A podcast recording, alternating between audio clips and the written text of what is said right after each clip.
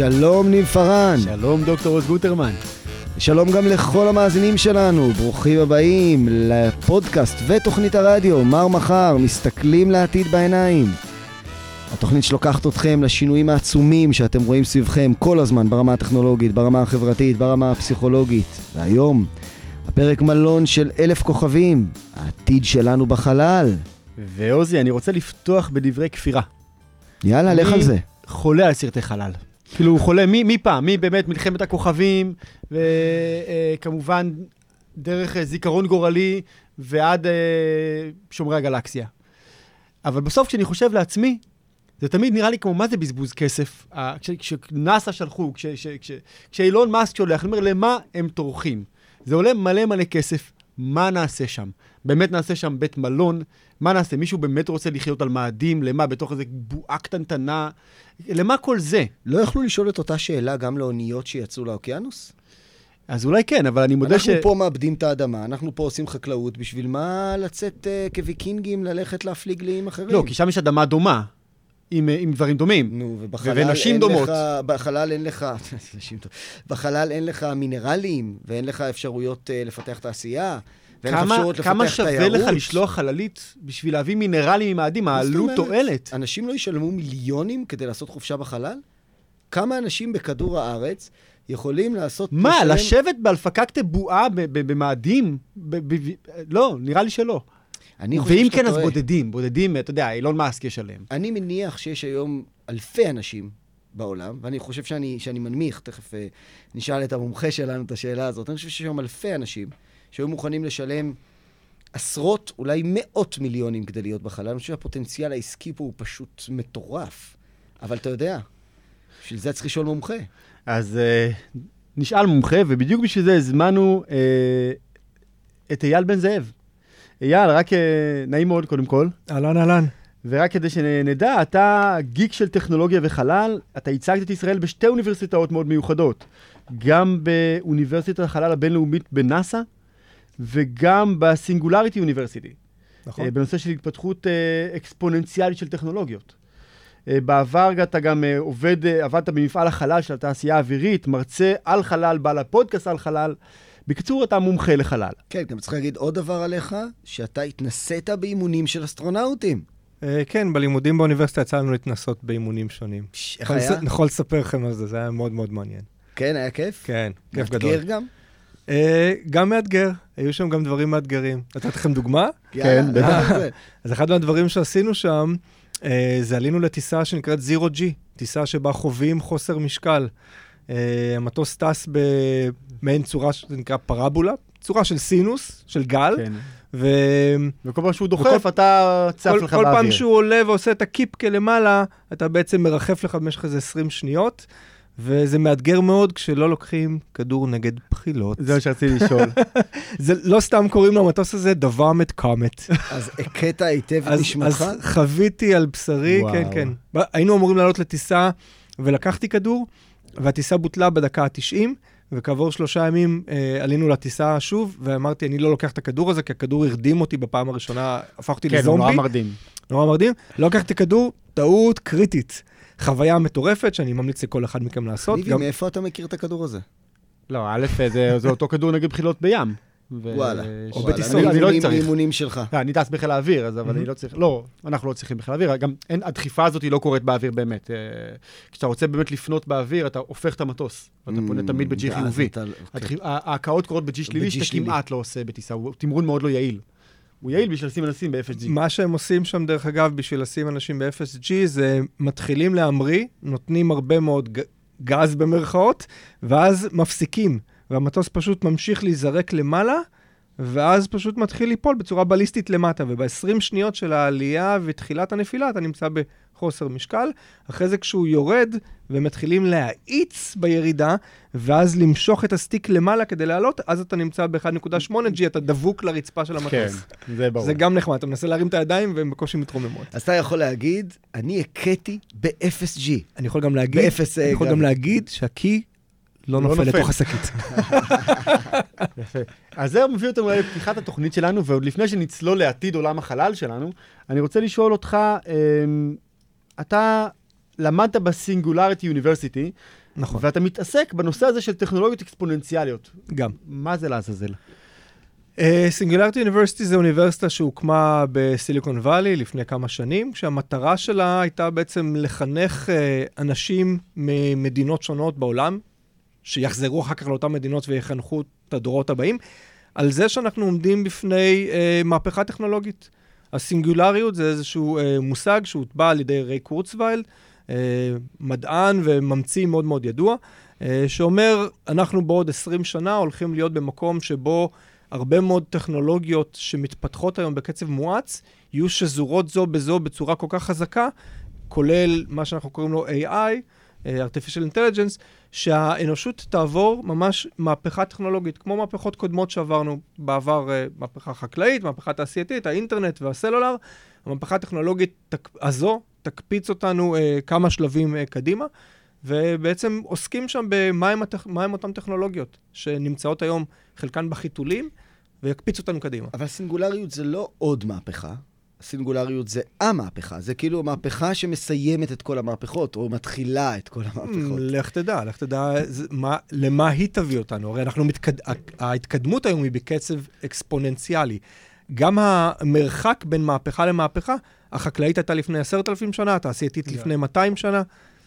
Uh, הסלולר והאינטרנט, אנחנו נמצאים בתוכה עכשיו, זאת אומרת, המרחק בין מהפכות הולך ומתקצר. לך תדע מה יקרה אחרי המהפכה הזו. בוא נסביר רגע למאזינים שלנו מה זה אה, סינגולריות, ואני אני אגיד, תתקן אותי אם אני טועה. מדובר אולי. בעצם על מהפכה שהיא מהפכת הקצה. זאת אומרת, הרגע הזה שבו האינטליגנציה המלאכותית ועוד תהליכים אחרים ודאי, כל כך מתקדמים, שהם מתחילים לשפר את עצמם, לפתח את עצמם בקצב שהולך ועולה, אז בניגוד למהפכה תעשייתית, שקרתה, ואז הייתה תעשייה, והיא התפתחה בקצב שלה, או מהפכת הדפוס, והיה דפוס, והוא התפתח בקצב שלו, פה מדובר על מהפכה שהיא במהירות האור. אמ, זה, זה נכון באופן, זאת אומרת, אני, אני אנסה לחדד אפילו, עוד יותר. אה, זה נכון מה שאתה אומר, אבל זה לא אומר ששם הכל ייפסק. זה אומר שאנחנו נגיע לאיזשהו שלב שבו, למשל, בינה מלאכותית תדע כבר לכתוב קוד בעצמה, ואז באמת לא יהיה צורך לכתוב קוד, כי הבינה תכתוב את הקוד, הקוד יכתוב קוד. זה אומר, יש סבורים, ריי קורצפל ביניהם, שהטכנולוגיה תהיה כל כך מתקדמת, שנוכל כבר לשפר את רמת החיים שלנו, הוא מאמין שנוכל כבר לעצור הזדקנות לגמרי. יש כאלה שמאמינים שהיום כבר נולדים תינוקות שיחיו עד גיל 150, ימותו, כן. או שיחיו עד גיל 150 כבר, היום כבר נולדו כן. כאלה תינוקות. זאת אומרת, זה יביא אותנו לאיזושהי נקודה שבאמת, מבחינה טכנולוגית, תקפיץ אותנו דורות קדימה. זה לא אומר ששם זה ייעצר ולא יהיו עוד מהפכות אחרי זה.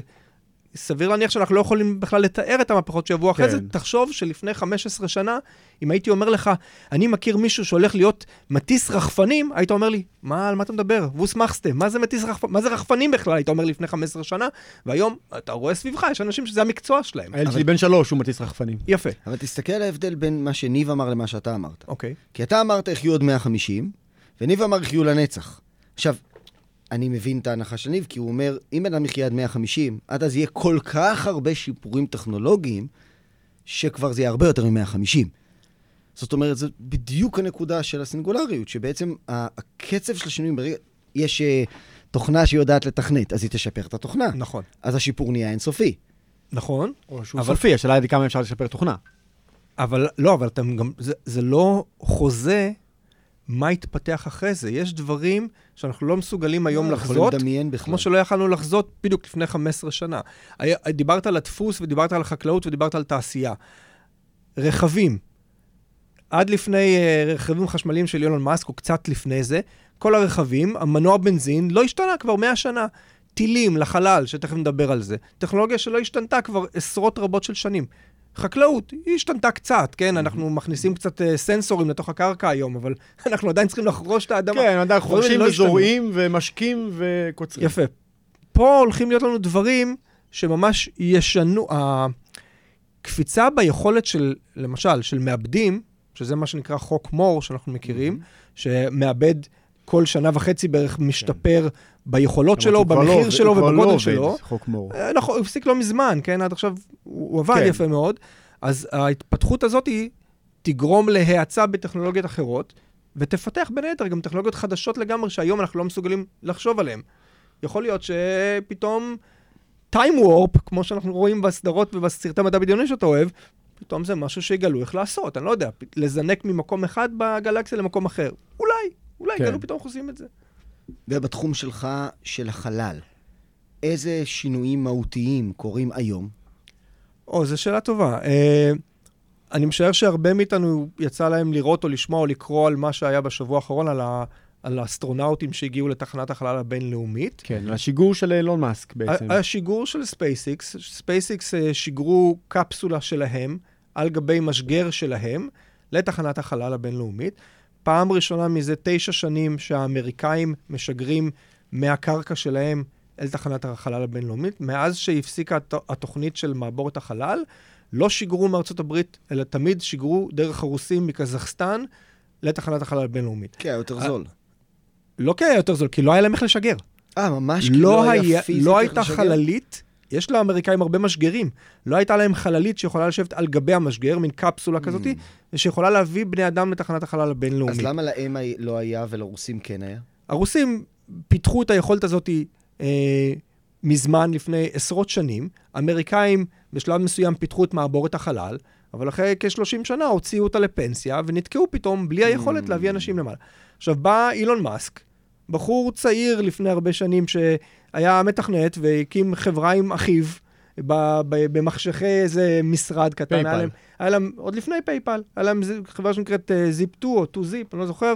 אה, חברה, הם, הם, אה, הם שומעים ראיונות איתו, הוא מספר, ישבנו במשרד, אני ואחי, היה לנו מחשב אחד, היינו מריצים את האתר במשך היום ומפתחים אותו, מקודדים במשך הלילה, על מחשב אחד, שנינו ביחד. אה, אגב, אה. יפה לראות את הנחישות. כלומר, וזה- כמה הקמה של חברה כזאת דורש ממך בעצם לעבוד 24 שעות. וזה מה שהוא אומר. הוא אומר, אתם רוצים להקים חברה, אתם צריכים את כל החיים שלכם להשקיע בתוך הדבר הזה, ורואים מה הוא עשה עם SpaceX. עשה את ה-2-Zip הזה, עשה אחר כך את PayPal, נהיה מיליארדר, אה, והחליט להגשים את החלום שלו, והחלום שלו היה תמיד להגיע לחלל ולהגיע גם למאדים. אה, אולי החלום, אה, לא יודע אם חלום, אבל הגול שלו, החזון שלו היום זה להפוך את האנושות ל... אה, אה, אנושות שיכולה לחיות על פלנטות שונות ולא רק על כדור הארץ. לייצר יתירות. נכון, בעצם יתירות למקרה ויקרה משהו רע פה על כדור הארץ, התרסקות של אסטרואיד גדול, כמו שכבר קרו כאן בעבר והכחידו פה כמה פעמים את, ה, את, את החיים על כדור הארץ, אה, או אה, יותר מדי בני אדם, פחות מדי אוכל, אקולוגית, כן, קטסטרופה כלשהי, כן. כן. הלך, הקים חברה, SpaceX, כולם צחקו עליו בהתחלה, אמרו לו, אל תעשה את זה, תבזבז את הכסף שלך, כי rocket science, מדע טילים, זה דבר קשה. תמיד אומרים, זה גם דבר יקר. It's rocket science, זה כן. מדע טילים, זה, זה מסובך. והוא מי הוא? הוא בא מהמחשבים, אבל לא, הבן אדם הזה לא סתם בא ממחשבים, הבן אדם הזה הוא עם תואר בפיזיקה, הבן אדם הזה הוא גאון, שלא יהיו ספקות בכלל בנושא הזה. אני לא חושב שהרבה אנשים מודעים לזה, אבל אילון מאסק הוא המהנדס הראשי של SpaceX. והוא אז גם אני לא- שילוב אז- בין גאון אז אני ניהולי לא מודע לזה לגאון. טכנולוגי. הוא גאון טכנולוגי והוא, גאון, והוא הוא גאון business, והוא יזם סדרתי מטורף, ו SpaceX זה אחת מהיוזמות שלו, Tesla זה עוד יוזמה מוכרת. יש לו הרבה, אבל הוא גם בר קיימא, הוא חושב מאוד בר קיימא על אה, אנרגיה נכון. מתחלפת. נכון. יש לו אנרגיה מתחדשת, ויש לו אה, חברה שמתעסקת בקריאת של גלים של המוח, ויש לו חברה שמתעסקת ב... יש לו חברה שמתעסקת בקריאת גלים של המוח? תגיד לו- על זה רגע מילה, כי אני לא מכיר. כן, אז יש לו חברה שפיתחה אה, איזושהי דיודה קטנה שמחברים למוח, ויודעת לקרוא את הגלים של המוח, ולפי מה שהוא או החברה טוענת, היכולת שלהם היא הכי מתקדמת שיש היום. הם טוענים שממש בשנה או שנתיים הקרובות כבר הם ידעו לקרוא בעזרת הדיודה הקטנה הזאת מחשבות של בן אדם. אה, ואילון מאסק, הוא, הוא כאילו מצד אחד נשמע לפעמים כאילו הוא חולם, אבל אז אתה רואה שהוא פשוט הולך ועושה את כל מה שהוא אומר, אז אני רוצה להאמין שיש אז להם דבר את איתי זה. שנייה באמת על על החללית הזאת שהוא שיגר עכשיו, על- על הקפסולה הזאת. כן, דרגן קרו. יש בה טכנולוגיות חדשות, מה בסוף באמת רגע החידושים הגדולים מלפני 20 שנה? כן, אז לפני 20 שנה, מעבורת החלל, אה, הייתה עליה כנראה מחשב, המחשב שניהל את מעבורת החלל היה יותר חלש מהמחשב שלנו ב- ב- בסלולרי היום. אה, זה היה קוקפיט שנראה כמו מטוס שאתה אולי מכיר מפעם, מלא במתגים גדולים ומלא בלברים, ידיות וכולי וכולי. הדרגן קרו היום זה אה, קפסולה שיש בה שלושה מסכים דיגיטליים, טאץ' כמו בתוך הטסלה. אתה כמעט ולא מפעיל, יש מתגים בודדים בתוך הדבר הזה, אתה מפעיל את הכל בלחיצות על מסך. וכמובן שאתם יכולים להבין מזה שצריך הרבה מאוד, אה, אה, לא יודע אם יתירות, כמו אה, אה, מערכת אל כשל. אם, אם המחשב הזה לא פועל פתאום, אתה לא יכול לנהל את החללית. כלומר, אתה צריך לסמוך על התוכנה שהיא באמת תעשה את העבודה. ועל החומרה, הרבה מאוד על החומרה. אתה מדבר על, על המקום הזה של השינויים והמקומות שאילון מאסק מוביל אותנו אליהם. גם אנחנו פה בישראל אה, שותפים לחגיגה הזאת של השינויים בעולם החלל? אה, כן, גם אנחנו פה בישראל, יש פה ecosystem אמנם קטן יחסית, אבל קיים. אה, הוא מובל על ידי כמה חברות גדולות, שהן בדרך כלל הקבלניות הראשיות של הלוויינים. תעשייה אווירית למשל, מפעל חלל, איפה שעבדתי, זה הקבלן הראשי של כל הלוויינים שנבנים בישראל. אלאופ, אלביט אלאופ, בדרך כלל בונים את הטלסקופים. את המצלמות שנמצאות על הלוויינים האלה. אה, רפאל היום נכנסו כבר לתחום הלוויינים, ועוד אה, חברות אה, קטנות יותר שמתעסקות בתתי מערכות בתוך הלוויינים. זה מה שהיה במשך ה... נגיד 30 שנה האחרונות, והנה בעשר שנים האחרונות נכנסו עוד ועוד חברות סטארט-אפ בתחום החלל. אפשר לקרוא לנו, אולי אפשר להתחיל לקרוא לנו Space Up Nation, אה, אולי ההתחלה של זה, אה, על חשבון Start-Up Nation כמובן, mm-hmm. חברות של יוצאים מתעשייה אווירית, מחברות אחרות, מיחידת הלוויינות 9900 של, של צה"ל, שהלכו והקימו כל מיני חברות סטארט-אפ והתחילו לגייס כספים. רק בשביל המאזינים, 9900 זאת? המקבילה של נגיד 8200, שמתעסקת בלוויינות. Mm-hmm. יש בצה"ל חבר'ה צעירים, חיילים, שמנהלים את הלווייני אה, ריגול נקרא לזה, של uh, משרד הביטחון, אוקיי? חבר'ה ברמה מאוד מאוד גבוהה. אז uh, יש uh, חבר'ה שיוצאים מהיחידות האלה, הם באים עם הידע של uh, ניהול לוויינים, של עיבוד תמונה, של uh, צילומי לוויין וכולי וכולי, ובאים ומקימים סטארט-אפים. אז יש uh, סטארט-אפים היום שמתעסקים בלפתח uh, לוויין תקשורת שהצלחת שלו uh, אתם יודעים שאחת המגבלות של לווייני תקשורת, ולווייני תקשורת הם בדרך כלל בגודל של אוטובוס פחות או יותר, זה משהו מפלצתי. תניח שאנחנו לא יודעים. אז, כן. אז אני מספר לכם שלוויין תקשורת, הלווייני תקשורת של ישראל, שהם לא גדולים במיוחד, הם בגודל של מיניבוס, והלוויינים האירופאים והאמריקאים בגודל של אוטובוס. מפלצת ממש. בשביל זה צריך משגע... זה גם אומר שהיכולות של הלוויינים האמריקאים והאירופאים הרבה יותר גבוהות? או, אז זה לאו דווקא. אה, הרבה פעמים מה שקובע את היכולת של שידור, של לוויין תקשורת, לווייני תקשורת נמצאים בגובה, רוב לווייני תקשורת נמצאים במרחק של 36 אלף קילומטרים אה, מכדור הארץ. על טבעת סביב קו המשווה. יש ממש טבעת, יש אה, אה, ארגון בינלאומי שקובע את המיקומים על הטבעת הזאת, אתה רוצה לשגר לשם לוויין תקשורת, אתה צריך לקבל אישור מאותו ארגון, אה, והלווייני תקשורת שיושבים שם, שמסתובבים סביב כדור הארץ שם, יש להם צלחות מאוד גדולות, כי הם נמצאים רחוק מאוד מכדור הארץ, וצריכים לשדר אל כדור הארץ. כדי לשגר לחלל לוויינים עם צלחות גדולות, צריכים משגרים מאוד מאוד גדולים, כן? עכשיו, מה עשתה אותה חברה ישראלית נקראת NSL.com, שהקימו אותה שני חבר'ה שהיו איתי במפעל חלל בתעשייה אווירית? הם אמרו, לא, אנחנו לא רוצים אה, לתפוס כל כך הרבה מקום על משגר, כי ככל שאתה תופס יותר מקום על משגר, אתה צריך משגר גדול, השיגור יקר יותר. הם הלכו ופיתחו אנטנה אה, פרבולית, כמו צלחת, אבל שמגיעה מקופלת בתוך הלוויין, ונפרסת hmm. לגודל מדויק בחלל. אז עכשיו אתה צריך רק את הלוויין שידע להכיל בתוכו את האנטנה ואת המערכות של הלוויין, אז הם בנו לוויין שהוא יותר בגודל של אה, אה, מזוודה, של דוד שמש, משהו כזה, והאנטנה נפתחת, פער מטורף, נכון? דוגמה לחברה ישראלית שהצליחה לגייס כסף על הדבר הזה, ועובדת היום. אה, כבר שיגרו את זה? כבר שיגרה לוויין אחד. כבר שיגרה לוויין ניסוי אחד לחלל. מדהים. אני יכול לשאול שאלה, רגע, עוד שניה נחזור לזה, אבל מה עושים היום עם לוויינים? אני יודע שעושים היום GPS ושיש תקשורת, אבל לאן זה, העולם הזה של לוויינות, לאן הוא הולך? מה נעשה עם לוויינים? שאלה טובה.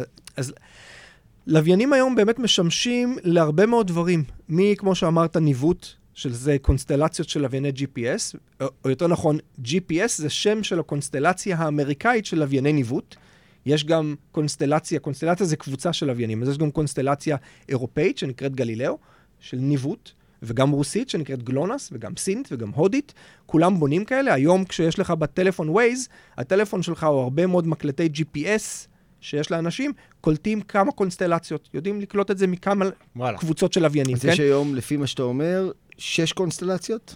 יש בערך חמש או שש, זה תלוי גם, יש, נגיד, יש, ליפן יש קונסטלציה קטנטונת של שלושה Mm. לוויינים שנמצאים כמעט ואך ורק מעל יפן, מכיוון שביפן, בטוקיו או בערים הגדולות, אנשים הולכים בין הבניינים הגבוהים ויש להם מיסוך. הבניינים ממסכים Mm. את לווייני ה-GPS, אז יש להם תוספת של שלושה לוויינים מעל יפן שעוזרים. מדויקים היפנים? האלה. אז, GP, אז נגיד ניווט זה, זה, זה סוג אחד. צילום זה סוג אחר. יכול להיות צילום בשביל ריגול, יכול להיות צילום בשביל אה, חקלאות, יכול להיות Earth. צילום בשביל גוגל. גוגל הגענו למקום, אגב. שאפשר לראות פנים מהחלל, או לא, שאנחנו לא, עוד לא, לא אי? אפשר לראות פנים מהחלל, זה, זה נחמד כל הסיפורים כן, האלה שואל. שאנשים מספרים, לא, בסדר, fair enough, כי זה מה שכולם מדברים עליו, אבל... ולוחית זיהוי של רכב אפשר? לא, לא, לא, לא, לא. אפשר לראות, אפשר. הרזולוציות שאפשר לראות מהחלל, אה, וגילינו את זה במקרה בגלל איזשהו טוויט דבילי של טראמפ, טראמפ הלך וצייץ בטוויטר תמונה ש, אה, של אה, כאן שיגור אה, של משגרים באיראן, ששם התפוצץ איזשהו משגר על כאן השיגור, והוא צייץ, אנחנו לא אשמים, האמריקאים לא אשמים בפיצוץ הזה, ואנחנו איתכם, העם האיראני, בלה בלה בלה, והוא צייץ אה, תמונה.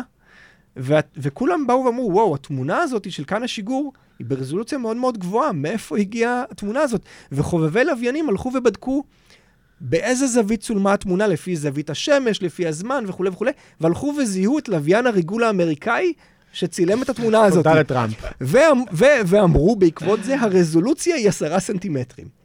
אוקיי? כן, אבל זה אני עוד יודע מימיי בצבא, שזה אנחנו יודעים, עשרה סנטימטר, זה לא צריך את טראמפ. אף אחד לא יודע מה יש לאמריקאים. כן. אף אחד לא יודע חוץ מהאמריקאים. כולנו שיערנו את זה תמיד, בין היתר בגלל שיש איזושהי מגבלה, מגבלה פיזיקלית אטמוספרית של עשרה סנטימטרים. כן, אבל אתה לא יודע אם התמונה הזאת היא באמת מייצגת את היכולות שלהם, או שזה משהו שדווקא אישרו לו לשלוח. לא אישרו לו, זה יצר הרבה, אני משער שלא אישרו לו, זה יצר הרבה טררם באינטרנט, גם לא בטוח אני לא שזה יודע. שיא היכולות שלהם. נכון, אבל נכון, אי אפשר לדעת אם זה שיא היכולות שלהם. יכול להיות שכבר נמצאים בחמישה סנטימטר או בסנטימטר. ממה שאנחנו יודעים על מגבלות פיזיקליות, של, של אה, אה, לצפות במשהו מהחלל דרך האטמוספירה, האטמוספירה מגבילה, כי יש תנודות באטמוספירה, כן. אה, אז אנחנו מכירים עשרה סנטימטרים.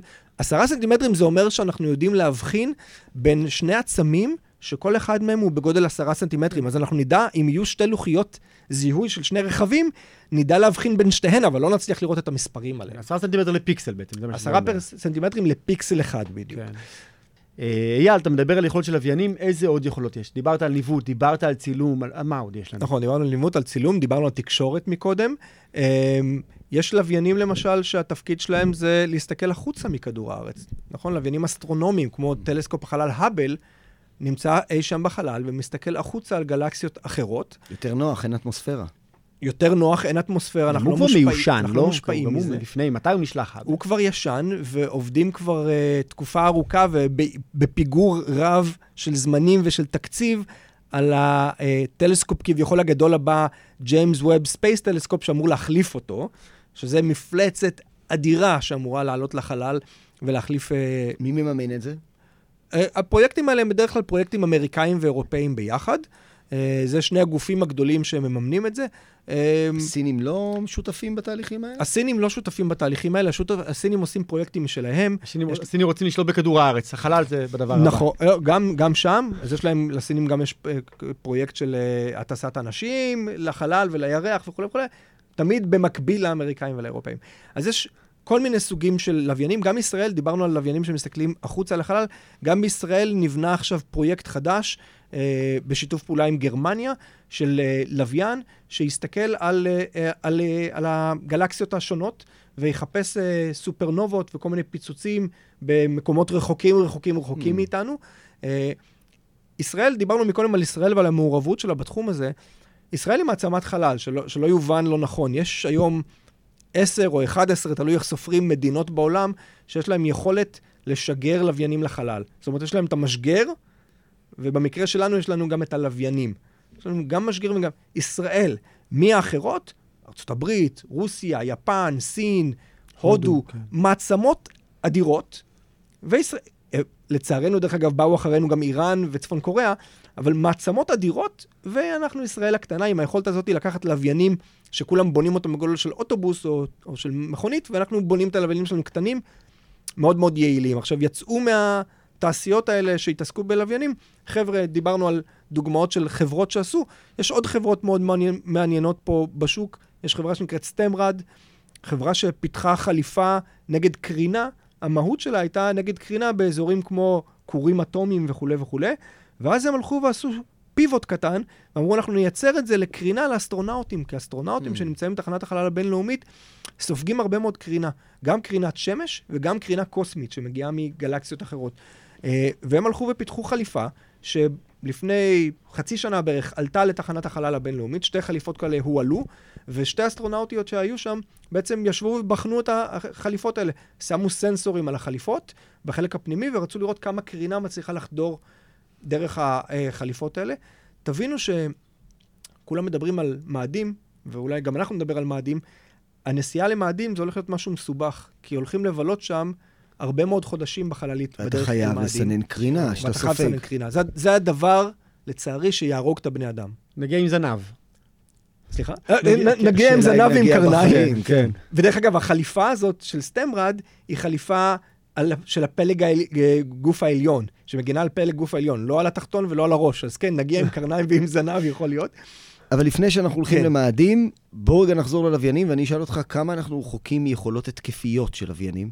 בין אם זה התקפיות בלהוריד לוויינים אחרים, ובין אם זה התקפיות בלפגוע במטרות מתחת, במטוסים לדוגמה. כן, זה, זה נושא מעניין, זה נושא שנקרא ASAT, Anti-Satellite, וזה תחום שהתחילו אותו כבר בשנות ה-60, ברית המועצות וארצות הברית. אם, הייתי, אם היינו נפגשים פה לפני, נגיד, חמש שנים, אז הייתי, או קצת יותר, שמונה שנים, אז הייתי אומר לכם, הניסוי האחרון שעשו היה ב-85, האמריקאים ירו טיל עם F-15, מ-F-15 ירו טיל ופוצצו לעצמם לוויין, וזה הניסוי ASAT האחרון שעשו, כי מאז ברית המועצות התפרקה, וכבר התחילו בתהליך שלום בין שתי המעצמות וכולי וכולי. אבל לפני כשמונה שנים, אל תפסו אותי במילה, אבל משהו בסגנון הזה, הסינים החליטו לירות ולפוצץ מי לעצמם, לא מי אם לא, לפוצץ לעצמם לוויין מזג אוויר במסלול. הם ירו מכדור הארץ ופגעו בלוויין. עכשיו, תבינו, לוויין שמסתובב סביב כדור הארץ מסתובב במהירות של כ-28 אלף קילומטר בשעה. קצת יותר מהר מהמטוסים שהיית טס בהם, כן, משהו פסיכי, כאילו, כשחושבים על זה. והם ירו טיל מכדור הארץ, הורידו לעצמם אה, לוויין, שכמובן יצר ענן של חלקים שהתחילו להסתובב סביב כדור הארץ ולסכן לוויינים אחרים. לא עברו כ... נשמע מאוד ציני. נשמע לא- מאוד. לא אגב, הלוויין ניבא מזג האווירה וזה לא מצא חן בעיניי. אז הם הורידו אותו. בדיוק. לא, הוא דיבר על משהו נגד הממשלה הסינית. אולי הוא הראה תמונה של פו הדוב. לא עבר הרבה זמן, והאמריקאים אמרו, טוב, גם אנחנו חייבים להוכיח את היכולת הזאת. במקרה יש לנו לוויין ריגול, שבמקרה אנחנו לא מצליחים לתקשר איתו יותר. הוא שוגר, וקצת אחרי שהוא שוגר, התקשורת איתו נקטעה.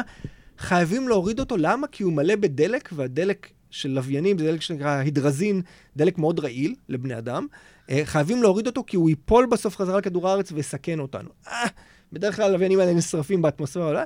הלכו והוציאו 200 מיליון דולר על לשגר שני טילים מספינת טילים, ופגעו בלוויין שלהם, והראו לסינים, גם אנחנו יכולים. סינים עשו את זה ב-2,000 דולר. באלי אקספרס. לא עברו עוד כמה שנים, וממש לפני שנה בערך, ההודים עשו את זה. והורידו לעצמם לוויין, וגם הם גרמו לענן שלם של חלקים שמסתובבים סביב כדור הארץ. עכשיו, נכון להיום, יש בערך אה, אה, אה, 5,000 לוויינים סביב כדור הארץ, יש אבל מיליוני חלקיקים שמסתובבים סביב mm. כדור הארץ, וחלקם בגודל של כדור פינג פונג, חלקם בגודל של טוסטוס.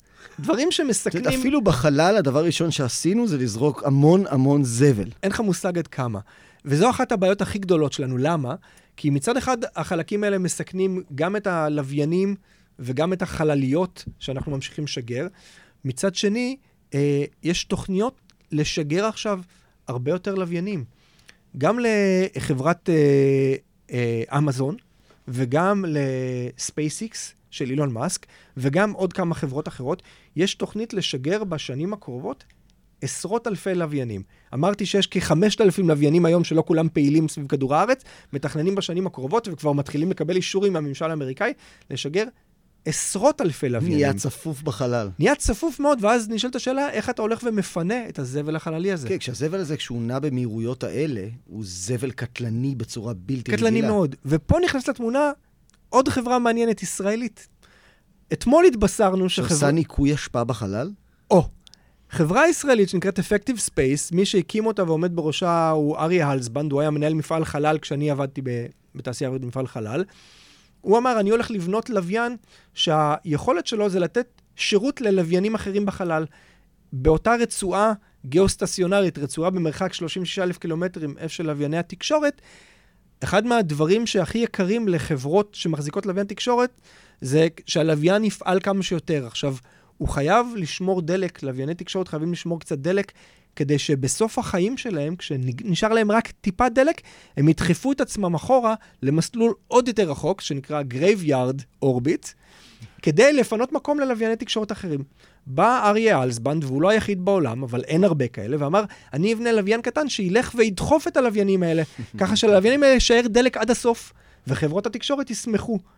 השבוע, נתבשרנו אתמול, נתבשרנו, שחברה יפנית, שהיא היום המובילה בעולם בתחום של, זה תחום שנקרא In-Orbit Servicing, לתת מתן, בתוך המס, מתן שירות בתוך המסלול, הלכה ורכשה את Effective Space, את החברה הישראלית. בכמה? אך, לא פורסם בכמה.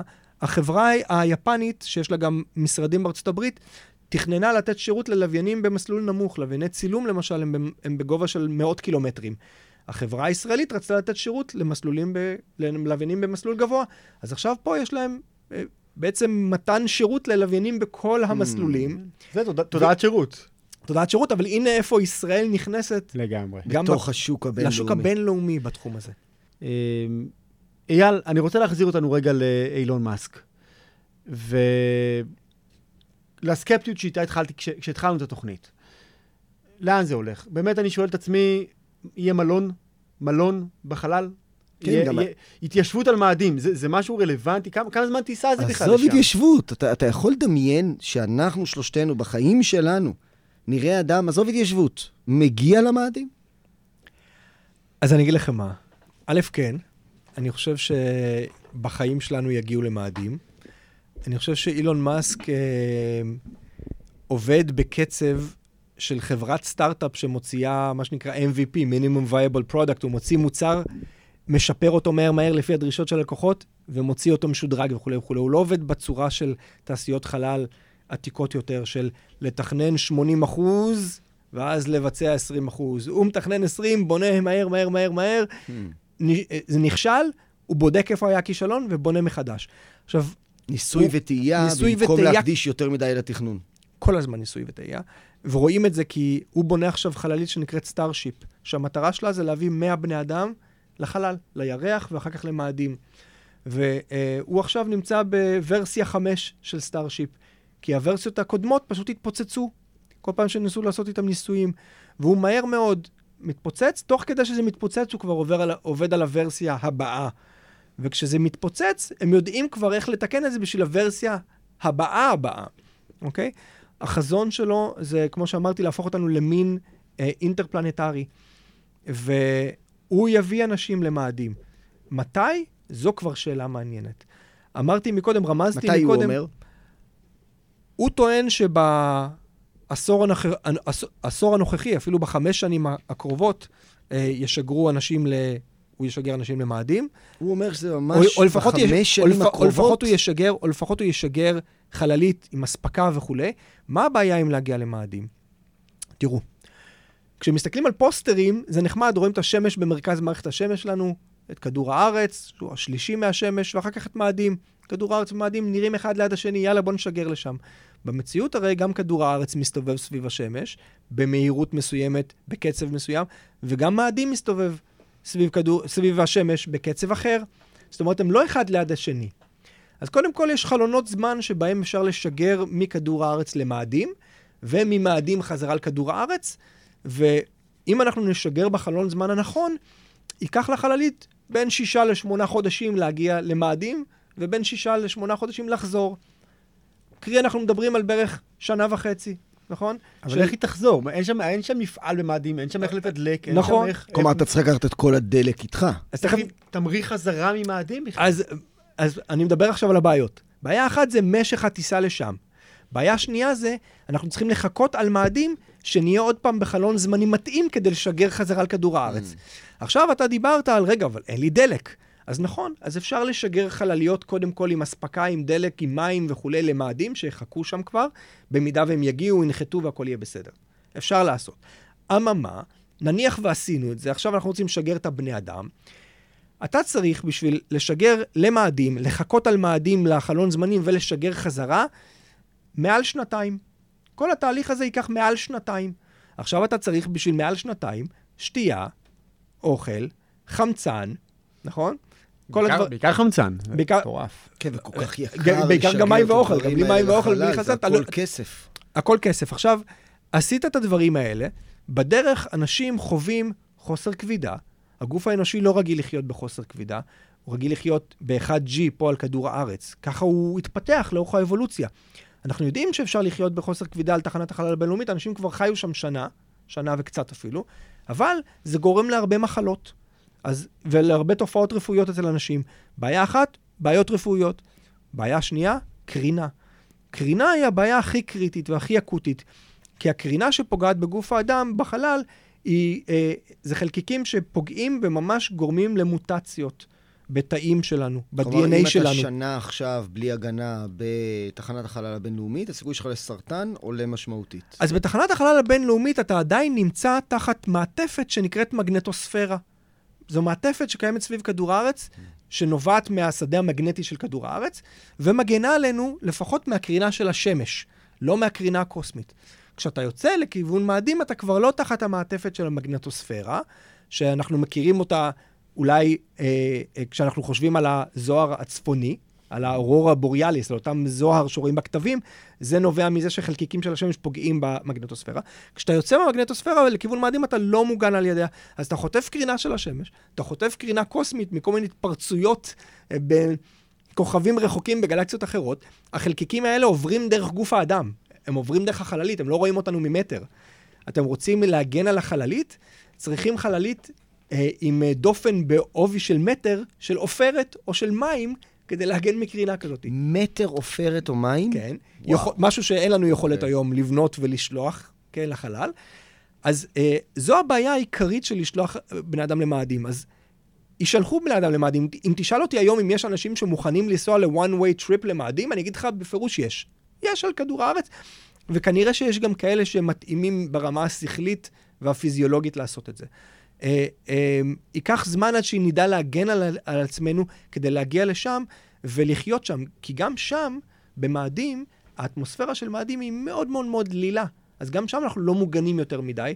יש שם טמפרטורות קיצוניות מאוד יחסית לכדור הארץ. מגיע ל-100 מעלות צלזיוס, מינוס 50 מעלות צלזיוס בלילה. לא נעים לחיות שם, צריך לחיות שם מתחת לאדמה כנראה, או בתוך מבנים שיגנו עלינו גם מבחינת הקור והחום, גם מבחינת קרינה. לא עסק פשוט. אתה יודע, יש כל כך הרבה דברים ש- שעולים מזה. ממש אה, אילון מאסק מתכוון אה, להפציץ את הכתבים של, אה, של מאדים עם פצצת מימן בשביל להתיך אותם. ולצור... מרתק, אבל היות וזמננו תם, אני רוצה לשאול אותך שאלה אחרונה לסיום. טוב. קח אותנו 30 שנה קדימה. איפה אנחנו נמצאים בחלל?